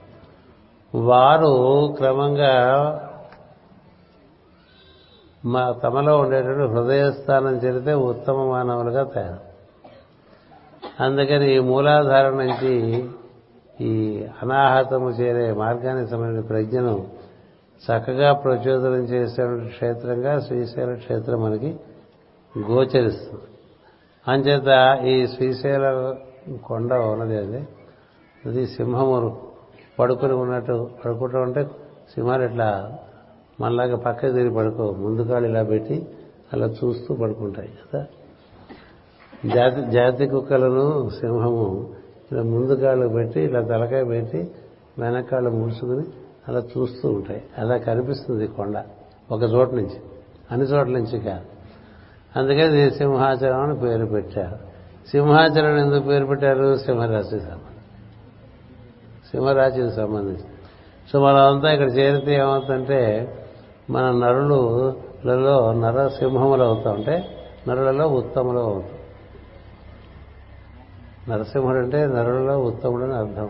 అంతేకాదు హంస ప్రజ్ఞ మన ఎందు బాగా ఆవిష్కరింపబడితే అలాంటి వాళ్ళంతా నరులలో సింహములు నరసింహములు. మన పరంపరలో కూడా ఒక నరసింహం ఉన్నారు కదా? జ్వాలా నరసింహం అంటారు. నరసింహ క్షేత్రాలు చాలా ప్రసిద్ధమైన క్షేత్రాలు. ఆ క్షేత్రాల్లో చేసుకోవాల్సినటువంటి తపస్సు ఒక్కటే. హృదయమందు హంస శబ్దాన్ని బాగా ఆరాధన చేయాలంటే సోహం సోహం. హంస శివ అనేటువంటి మంత్రం. అందుకని ఈ హంస తత్వం మనం పొందడానికి అన్నట్టుగా మనం అంతా అది పొందవలసిన అవసరం ఉంది కాబట్టి మనకి ఇందాక చెప్పిన రీతుల్లో సింహాచల స్వామి మన ఇక్కడి నుంచి కదలకుండా కట్టేశాడు. ఇంకెక్కడికి పోతారా? ఇంకే అక్కడికి ఇక్కడ తిరగకండి ఇక్కడే చేసుకోండి గురు పూజలని. అది చాలా గొప్ప విషయం. డెబ్బై ఎనిమిది నుంచి ఇప్పుడు రెండు వేల పంతొమ్మిది వరకు అంటే మనకి రెండు నలభై రెండు సంవత్సరముల అంతే. నలభై రెండు సంవత్సరం అంతకుముందు ఒక కొన్ని సంవత్సరాల పాటు అక్కడ ఇక్కడ ఇక్కడ అక్కడ తిరిగాం. తిరిగి తిరిగి తిరిగి ఇక్కడ చేరాం. ఇక్కడ చేరిన తర్వాత ఇక్కడ పట్టేశాడు గట్టి. ఆయన మని పట్టుకున్నాడు మనం ఆయన అంత మనం పట్టుకోలేండి ఎందుకంటే మనం పట్టుకుంటే కదతారు కదా. ఆయన సింహము వరాహము కుమ్మేస్తే కష్టం కదా. ఆయన పట్టుకోవటం చేతనే మనం ఇక్కడ ఉన్నాం అనుకోవాలి ఆయన చేత మన వాళ్ళందరూ కూడా ఏదో బయట ఊరి నుంచి వచ్చిన వాళ్ళందరూ ఏదో సమయంలో ఒకసారి స్వామిని దర్శనం చేసుకుంటుంటారు. అలాంటి సింహాచల క్షేత్రంలో మనం ఇప్పుడు ప్రస్తుతం ఏ ఋతువులో ఉన్నాం హేమంత ఋతువులో ఉన్నాం. మన గురు పూజలు ఎప్పుడు హేమంత ఋతువులోనే ఉంటాయి. ఏం సందేహం లేదు. ఏం చేద్దంటే మనకి చాంద్రమానం మనం అనుసరిస్తున్నప్పుడు మకర సంక్రాంతి దాటే వరకు ఇంకా కదలేదు కదా. ఆయన చేత మార్గశీ కార్తీకము మార్గశీర్షము పుష్యమాసం మనం ప్రవేశించినప్పటికీ ఇంకా దక్షిణాయనం అనే చెప్పుకుంటూ ఉంటాం దక్షిణాయనంలో ఉన్నా ఉంటాం కానీ సాయన పద్ధతిలో మనం ఉత్తరాయణంలోకి వచ్చేసాం కాబట్టి మనం ఇక్కడ ఒడుగులు ఇలాంటి క్రతువులు నిర్వర్తించుకుంటూ ఉంటాం. పరమ గురువులు సాయన పద్ధతిని అనుసరిస్తూ ఉంటారు. మనం కూడా సాయన పద్ధతుల్లోకి ప్రవేశించి దాన్ని కూడా అనుసరిస్తూ ఉంటాం. కానీ మనకుండే సాంప్రదాయం చేత అటు చంద్రమానం చూస్తుంటాం ఇటు సూర్యమానం చూస్తుంటాం కొంచెం ఇబ్బంది పడుతూ ఉంటాం అంటే ద్వంద్వమైన భావంలో కొట్టుకుపోతూ ఉంటాం. అందుచేత మనకి ఇప్పుడు ప్రస్తుతం ఈ పుష్యమాసం అందులో శుక్లపక్షం పంచమి పొద్దున చవి సాయంత్రానికి పంచమి వచ్చేసి. అటుపైన మనకి ఇవాళ ఉండేటువంటి నక్షత్రం శతభిషం. శతభిష నక్షత్రం అంటే మాస్టర్ గారి భాషలో వంద వైద్యులు అన్నారు. హండ్రెడ్ హీలర్స్ అని ఆయన దానికి అనువాదం ఇచ్చారు. శతభిషం అంటే హండ్రెడ్ హీలర్స్. అంటే శతభిష నక్షత్రంలో పుట్టిన వాళ్ళు వైద్యులైతే చాలా అద్భుతంగా వైద్యం చేయాలి. ఆ నక్షత్ర స్వభావం అలాంటిది. అలాంటి నక్షత్ర స్వభావంలో మనం ఇక్కడ ఉన్నాం. రేపు మనకి రేపు పూర్వభాద్ర ఎల్లుండి ఉత్తరాభాద్ర అవతల రేవతి. అలా అవంగానే మన అశ్వినికి ఇంటికి వెళ్ళిపోతాం పద్నాలుగో ఇలా మనకు కొంచెం ఏ నక్షత్ర విభాగంలో చంద్రుడు ఉన్నాడు ఏ విభాగంలో సూర్యుడు ఉన్నాడు ఎక్కడ మనం ఉన్నాం ఏ నదుల మధ్య మనం ఉన్నాం ఏ క్షేత్రంలో మనం ఉన్నాం ఏ క్షేత్రానికి దగ్గరలో ఉన్నాం ఇలాంటివన్నీ తెలుసుకోవడం వల్ల ఏమవుతుందంటే కాలం యొక్క స్మరణ చేత మనలో కొంత కర్మ నశిస్తుంది. కాలస్మరణ చేత. ఇంకా మనకి వీలు ఉంటే ఇవాళ మనకి గురువారం కలిసి వచ్చింది తిథివార నక్షత్రాలు అంటారు. ఈ మూడు రోజు తలుచుకోవాలి. వాటి యొక్క స్వభావాన్ని అర్థం చేసుకునే ప్రయత్నం చేయాలి. గురువారం అంటే ఏమిటి అంటే థర్స్డే అనకూడదు. పురచే అంటే ఎడం చేయనట్టుగా ఉంటుంది. గురువారం అంటే థర్స్డే కదా? గురువారం అంటే ఏంటంటే లక్ష్మీవారం అంటాడు ఇంకోడు అది కాదురా. సో గురువారం అంటే ఏంటంటే గురువు బాగా ప్రభావం చూపించేటువంటి రోజు. గురు ప్రభావం అత్యంత అత్యంతంగా ఉంటుంది ఇవాళ. అని తెలిసి ఉండాలి. అలాగే రేపు వచ్చిందనుకోండి శుక్రుడి ప్రభావం మన ఎందు ఉంటుందని తెలియాలి. అందుకని కనీసం తిథి తిథి యొక్క లక్షణం వారము వారం యొక్క లక్షణము. నక్షత్రము నక్షత్రం యొక్క లక్షణము. పక్షము పక్షం యొక్క లక్షణము. మాసము మాసం యొక్క లక్షణము. అయనము అయనం యొక్క లక్షణము. సంవత్సరము సంవత్సరం యొక్క లక్షణము. ఇలా తెలుసుకునే ప్రయత్నం చేస్తూ ఉండాలి. అది జిజ్ఞాస అంటే. జిజ్ఞాస లేని వానికి జ్ఞానం రాదు. జిజ్ఞాస ప్రధానంగా ఉండాలి. లేకపోతే అలాగే ఉండిపోతాం ఎన్నాళ్ళు పోయినా అలాగే ఉండిపోతాను మాకు సహాయసేవలో ఒక మాట ఉండేది. ఏం రా ప్రతిదినం సోమవారమేనా? అంటుండేవాడు. దినదినం సోమవారమేనా? అని. అట్లా ఎప్పుడు ఏ రోజైనా ఒకటిగానే ఉంటే ఉపయోగం? ఇవాళ శతభిషం రేపు పూర్వభద్ర అని తెలిస్తే రేపు ఆంజనేయ స్వామి నక్షత్రం. పూర్వభద్ర చాలా గొప్ప నక్షత్రం. శతభిషం ప్రత్యేకత శతభిషానికి ఉంది. ఇరవై ఏడు నక్షత్రాలకి వాటి వాటి వైభవాలు వాటికి ఉన్నాయి. తెలుసుకోవాలని దృష్టి ఉండాలి. లేకపోతే మనకి తెలిసిందే అంత అనుకుంటాం. మనకి తెలిసిందే అంత అనుకుంటే ఇంతగానే ఉండిపోతాం మనం. ప్రతినిత్యం కొంత తెలుసుకుంటూ ఉన్నాం అనుకోండి అది వేరు. ఇప్పుడు ఏడు గ్రహములు ఏడు వారాలను అలా గిర్రం తిరిగి వచ్చేస్తాయి. అంతేకాదు ప్రతి గంటకి ఒక గ్రహ గ్రహ ప్రభావం. అంచేత ఇది గ్రహ ప్రభావములు ఎలా ఉంటాయి? ఏ గ్రహం ఏమిటి? ఒక శనిగ్రహం తెలిస్తే చాలా.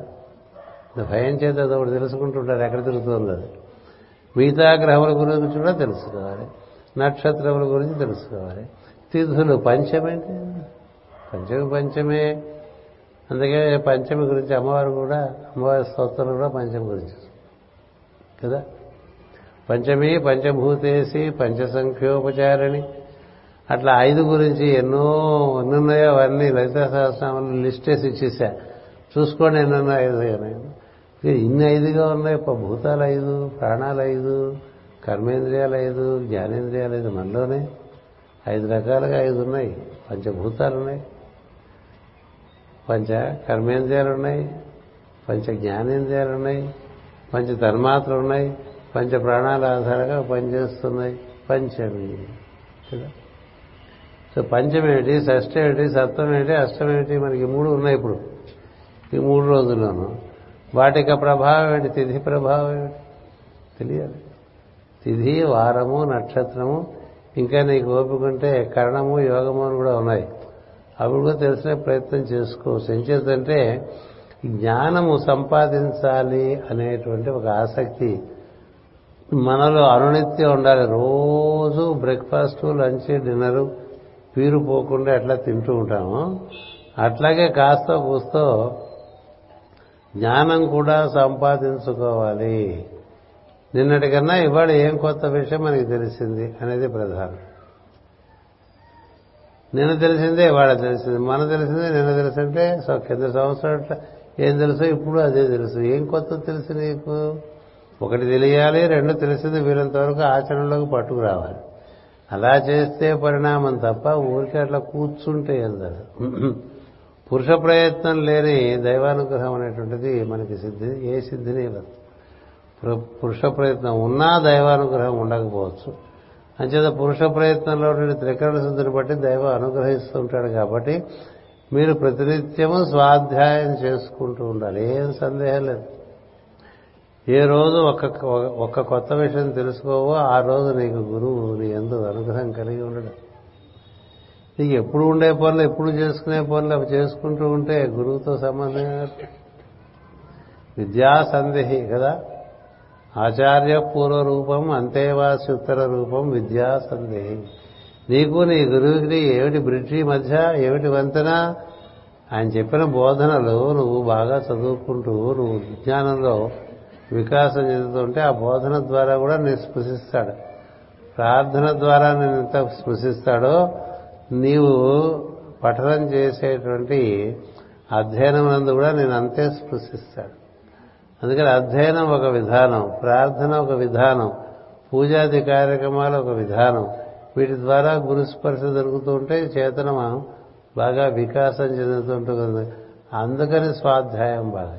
ఏం సందేహం ఇక ఎన్నాళ్ళు పోయినా పాత విషయాల్లోనే ఉంటూ ఉంటాం లేకపోతే చిల్లర విషయాల్లో ఉంటూ ఉంటాం ప్రపంచ పరిజ్ఞానం విషయ పరిజ్ఞానం చాలా ఉంటుంది. ప్రపంచానికి సంబంధించింది జ్ఞానము జ్ఞానము. అది ఒక్కటే మనలో మరణాల్ని చక్కగా దగ్ధం చేయగలదు కదా? నహి జ్ఞానేన సదృశం పవిత్రమిహ విద్యతే అని భగవద్గీతలో శ్రీకృష్ణుడు నొక్కి వక్కాణించాడు. ఘంటాపదంగా చెప్పాడు.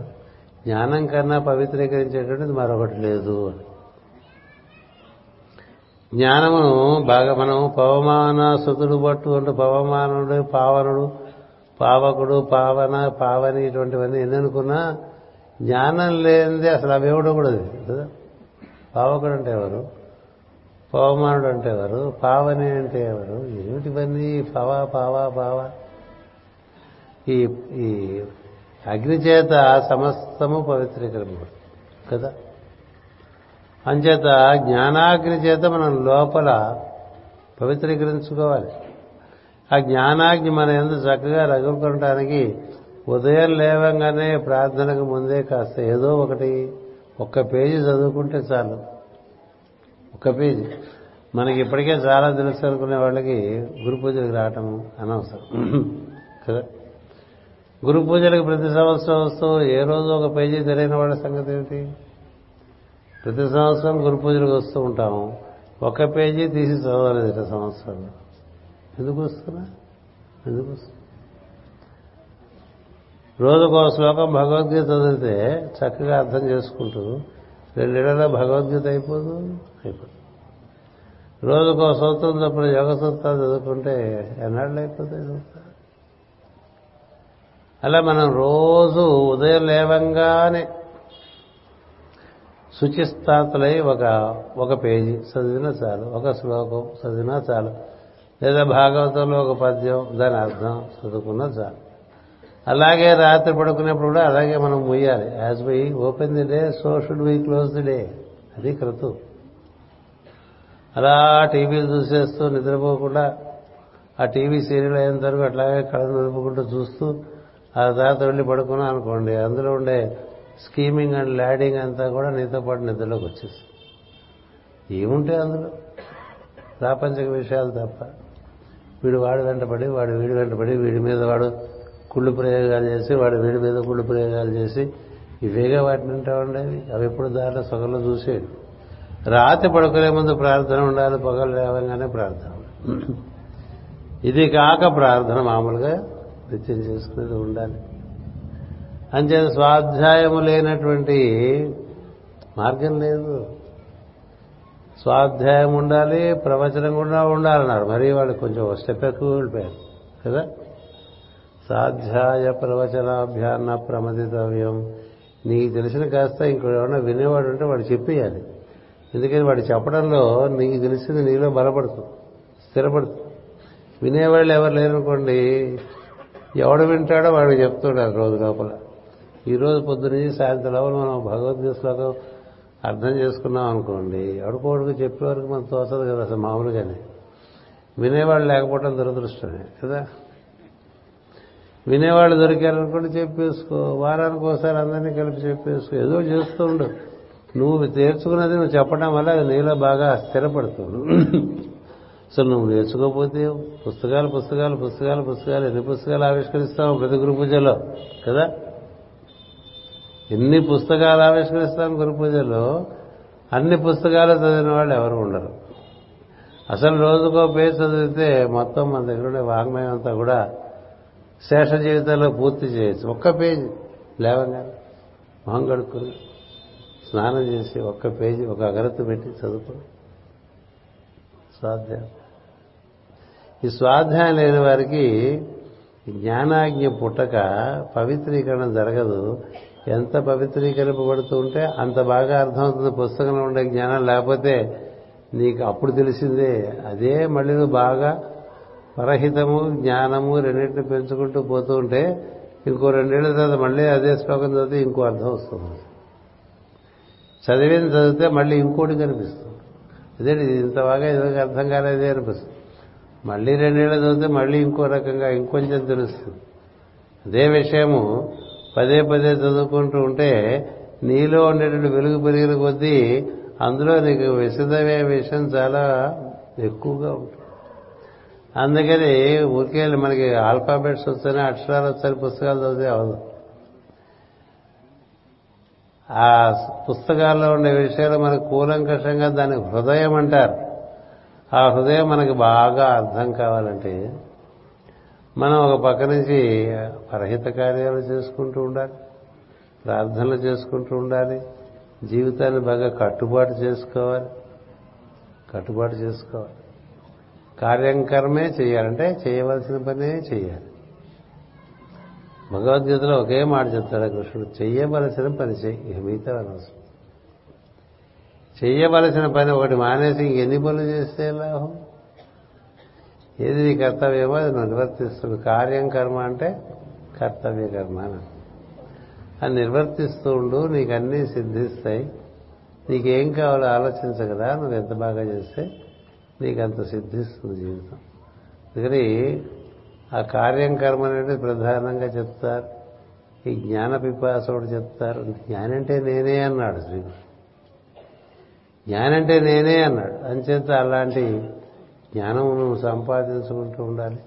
అందుకని మనకి పరమ గురువులు మనకి మూడు ఇచ్చారు ఒకటి నిత్య ప్రార్థనము. అది నీలో ఉండే ఈశ్వరుడితో అనుసంధానం కలిగించేట్లుగా ఉండాలి. ఆ ప్రార్థన కానీ పూజ కానీ అభిషేకం కానీ హోమం కానీ. ఊరికి చేసేస్తే కాదు. నీ లోపల ఈశ్వరుడితో నువ్వు కూడి నీవు బయట ఆ పూజ నిర్వర్తించుకుంటూ ఆ బయట దొరుకుతున్నదంతా లోపల ఈశ్వరుని యొక్క ప్రతిబింబంగా భావన చేస్తూ పూజ చేస్తే ఆ పూజలోంచి వచ్చే ప్రభావం వేరు. ఏదో ఆడంబరంగా పూజలు చేస్తే అక్కడ అదొకటి. అలాగే మనం గురువు గారిని స్మరించి చక్కగా ఒక పుస్తకాన్ని ఒక్కొక్క పేజీ చొప్పున రోజు చదువుతాం. ఇంటివాడు కాఫీ ఇచ్చే లోపల ఒక పేజీ చదువుకోవచ్చు మగవాడు కదా? ఇంటివాడికి ఇది ముందు కాఫీ ఇచ్చేస్తే మనం పేజీ చదువుకోవచ్చినట్టుగా ఆవిడ కూడా ఉంటాం. అంచేత అంటే అలా ఇంట్లో కాఫీకి ఇచ్చే పరిస్థితి ఉంటే లేకపోతే ఇంక వేరే సంగతి. అందుచేత అలా మనం రోజు పేరు చదువుకుంటాం. కదా? చదువుకుంటే నీకు కొంచెం తెలుస్తుంది. కొంచెం అంటుకున్నా చాలు. మళ్ళీ మర్నాడు ఇంకొంచెం అంటుకుంటుంది ఇంకొంచెం నెమ్మదిగా కుంపట అంటుకునేంత వరకు ఉంటే ఆ తర్వాత అన్నీ ఉడికిపోతాయండి. అందుకని జ్ఞాన పిపాస ఉండాలి. ఆకలి శరీరానికి సంబంధించిన ఆకలి జిజ్ఞాస ఉండకూడదు. జ్ఞానానికి సంబంధించిన ఆకాంక్ష చాలా ఉండాలి. ఉంటే నువ్వు రావాల్సిన మార్పులు వస్తాయి. ఎంత పొయ్యికి ఇచ్చినా మంట పెట్టకపోతే పొయ్యి మీద పెట్టినవి ఉడకవు కదా. అంచేత మనం ఆ విధంగా జ్ఞానాన్ని సంపాదించుకుంటూ ఏదో ఒక హితకార్యం మొక్క మన మొక్క నీరు పెట్టడం మన కుక్క కన్నం పెట్టడం కాదు. మనకుతో సంబంధం లేని ఒక ఒక జీవి అది పక్షి కావచ్చు జంతువు కావచ్చు వృక్షం కావచ్చు దానికి ఏదో సేవ పెట్టుకో. ఆ సేవ చేసుకో మనిషి అయినా కావచ్చు. మనుషులకు చేర చేస్తే ఉత్తమం. మనుషులతో మనుషులకు పడదు కదా. పడకపోవడం చేత మిగతా జంతువులు చేసుకోవడం సులభంగా ఉంటుంది. ఓ పది ఆవులకి అలా అరటిపళ్ళు పెట్టడం సులభం కదా. ఓ పది మందిని తో కలిసి పనిచేయటం కదా. అంచేత ఆవులో చెట్లో ఏవో ఒకటి కొంత పరహితం. కొంత పరహితం. కొంత జ్ఞానం. ప్రార్థనలో నీలో ఉండే ఈశ్వరుని నువ్వు చేరాలనేటువంటి ప్రధానమైన ఆశయం పెట్టుకుని నువ్వు ప్రార్థన చేస్తావో ధ్యానం చేస్తావో పూజ చేస్తావో నీ ఇష్టం. చేస్తూ. అలా చేస్తుంటే మనలో చక్కని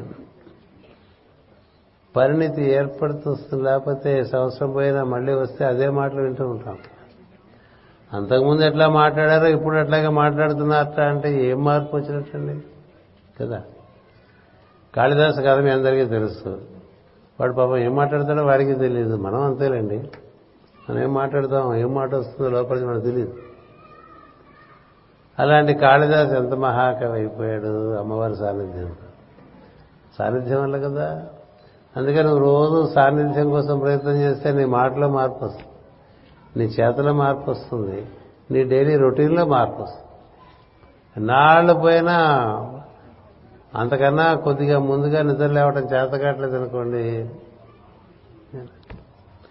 ఎన్నాళ్ళు పోయినా పన్నెండింటికి పడుకుంటాం అనుకున్నాం అనుకోండి.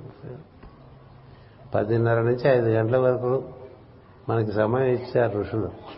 పదిన్నర తర్వాత మేలుకుండక ఐదు తర్వాత పడుకుని ఉండక ఏది? ఆచరిస్తున్నావా? పొద్దున సాయంత్రం పడుకునే ముందు రాత్రి పడుకునే ముందు పొద్దున లేవంగానే ఒక్కసారి దైవానికి సంబంధించిన ఏదైనా పఠిస్తున్నామా మరి ఎలా అన్ని జరిగిపోతే వాటంతరం జరిగిపోతాయా? వాటంతరే జరగవు. నీ ప్రయత్నం వల్ల అవి జరుగుతుంది. అంచేత అలాంటి ప్రయత్నాన్ని మనకి ఋషులు అందించారు. అందులో భాగంగానే గురు పూజలు మనం నిర్వర్తించుకుంటూ ఉన్నాం. ఈ రోజున మనకి ఇది పరిచయ వాక్యాలుగా మీరు గుర్తుపెట్టుకోండి. ఏం చేద్దంటే మనకి గురు పూజల యొక్క ప్రయోజనం ఇదే. ఎన్నెన్నో భగవంతుడికి వచ్చిన విషయాలు చెప్పుకోవచ్చు మనం. రోజు పొద్దున సాయంత్రం ఆరు పూట్లు చెప్పుకుంటాం. అవి వినటానికి బాగుంటాయి విన్నప్పుడు చాలా ఆనందంగా ఉంటుంది. ఆ తర్వాత ఏమిటి? ఆ తర్వాత మనం పూజ చేసినప్పుడు ఒక రకమైనటువంటి స్ఫూర్తిలో చేస్తూ ఉంటాం కదా పూజ అభిషేకం హోమం. అప్పుడు నీలో ఒక రకమైన ప్రశాంతత ఉంటుంది కదా అది నీకు రోజంతా అలాగే ఉంటుంది.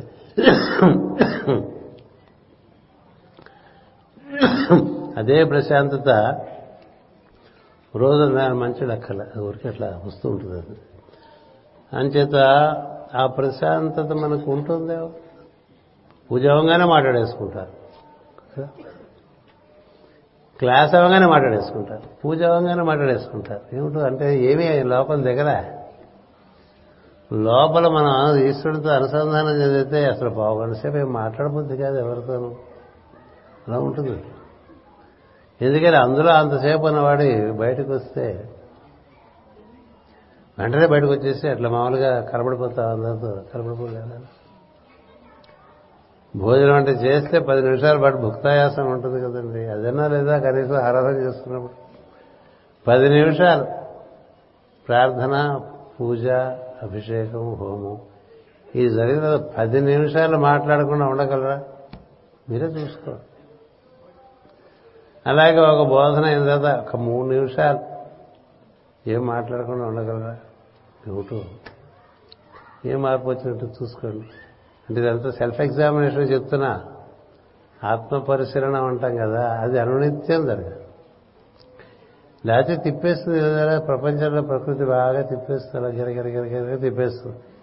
తిరిగి తిరిగి తిరిగి తిరిగి గురు పూజలకు వచ్చేస్తాం కదా. మళ్ళీ గురు పూజలు మూడు రోజులు ఏవో వింటాం తిన్నారు తింటాం. మనకు తెలిసిన వాళ్ళందరినీ కలుస్తాం. ఇదో మనకేంటంటే నేను ఎప్పుడు చెప్తూ ఉంటా అన్ని ప్రాంతాల్లోంచి మనకు తెలిసిన వాళ్ళందరూ ఇక్కడ వస్తారు కదా. అందుకని చాలా సోషలైజేషన్ ఉంటుంది ఇక్కడ. మంచి విషయం కానీ అది పెద్ద సోషల్ క్లబ్గా తయారైపోతే అందుకని మరో మహర్షి ఓ మాట రాస్తారు don't make the communities as clubs అన్నాడు. ఇక్కడ ఈశ్వర అనుసంధానం చెంది ఈశ్వరుడు యొక్క దర్శనం పొందటానికి చేరేవరు దీన్ని ఒక క్లబ్గా తయారు చేయకరా అని చెప్తాడు. బోధనలో. అందుచేత మనం ఆ విధంగా చక్కగా నిశ్చితంగా మనం ఏ ప్రయోజనం కోసం ఈ గురు పూజలకు వస్తున్నామో అది మనలో పండాలి. పండాలి ఇప్పుడు నా వరకు ఇది నలభై ఎనిమిదో గురు పూజ. ఇది నేను పాల్గొంటున్నటువంటి నలభై ఎనిమిదో గురు పూజ. అంటే నా వయస్సు కన్నా నా వయసులో సగం పైభాగం గురు పూజలే కదా.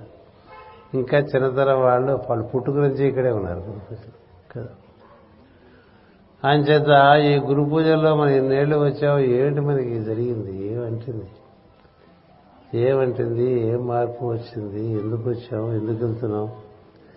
ఎప్పుడైపోతుందా? భగవంతురా మూడు రోజులు అన్నట్టుగా ఉంటుంది కదా. ఏం చేతంటే ఇల్లు లాగా ఉండదు ఇక్కడ గురు పూజ. అంచేత ఇక్కడ గురు సాన్నిధ్యాన్ని పొంది అదేదో ఒక ఆవేశం కాదు గురు సాన్నిధ్యం పొందటం అన్ని విషయంలో ఆయనే లోపల నుంచి బయట నుంచి నడిపిస్తున్నాడని గుర్తుంటే సాన్నిధ్యం లోపల వెలుపల ఆయనే ఉన్నాడు. ఆయనే మనకి దర్శనమిస్తున్నాడు. మనం లోపల చూస్తే ఆయనే కనబడాలి బయట చూస్తే ఆయనే కనబడాలి అనే స్థితికి మనం చేరితే అది లెక్క. అంచేత కనుమూసిన ఎప్పుడు విచ్చినప్పుడు మా విజయం చేరడు వన్నెకాడు అది నావేశించు ఎల్లప్పుడూ. అలా ఎప్పుడు ఆవేశించి ఉండేట్టుగా చూసుకోవాలి. మనకు ఆవేశం ఉండకూడదు. మనకు ఆవేశం పడిపోకూడదు ఈ దైవారాధనలో ఆవేశం అనేటువంటిది బొత్తిగా అనవసర విషయం. అది చాలా ప్రాథమికమైన విషయం. దాన్ని ఎంత తొందరగా విసర్జించగలిగితే అంత తొందరగా విసర్జించేసేయండి. చక్కగా అనుభూతి చెందండి. అందరూ ఈ మూడు రోజులు హాయిగా గురు పూజల్లో అన్ని కార్యక్రమాల్లో పాల్గొనండి పెట్టినవన్నీ తినండి. అది ముఖ్యం. ఏం చేద్దంటే ఈ మన సంస్థలు అంటే మన మన సహజీవన జీవన జీవనంలో భోజనానికి కూడా అత్యంత ప్రాధాన్యత ఉన్నది.